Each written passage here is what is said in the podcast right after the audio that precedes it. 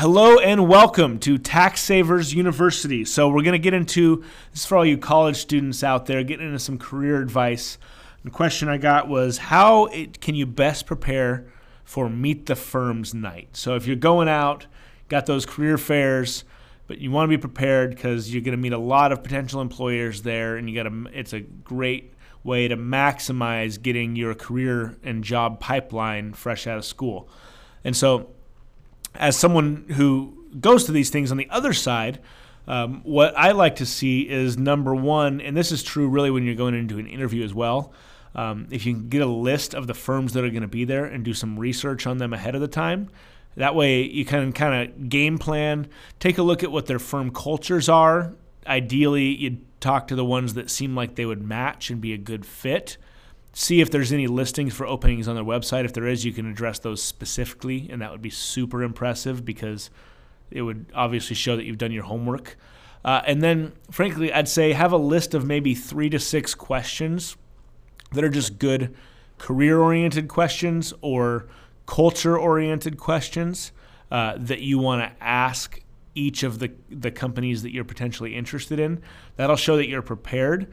And it's not just about you getting a job from them. It's about them selling you. It's got to be a good fit for you too. So, you know, a job interview goes two ways. It's not just the company interviewing the candidate. It's the candidate interviewing the company to make sure that they want to join. So, like, don't don't just ask the kind of standard questions about what are you looking for in a candidate, you know, what are the opportunities. Ask questions that kind of ferret out, is this going to be a place that I'm going to personally thrive to? See if you can get clues to the company's culture. And and last, see how you can provide value and talk through how you can provide value to them. Don't just come up and say, what's in it for me? So do not lead. I repeat, the worst thing you can do is to lead with, so what are your benefits? Don't lead with that. All it says is, I'm in it for me and I'm selfish. So ask questions about how you can best provide value and take advantage of opportunities and grow within the company, and that's going to, uh, and that's true for interviews too.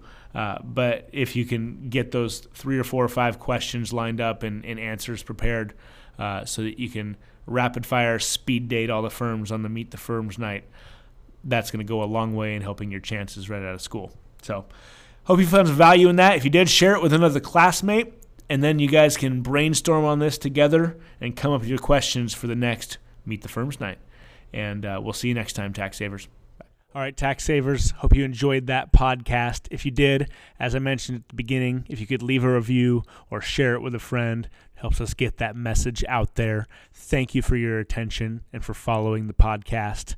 And we'll see you next time on Tax Savers University.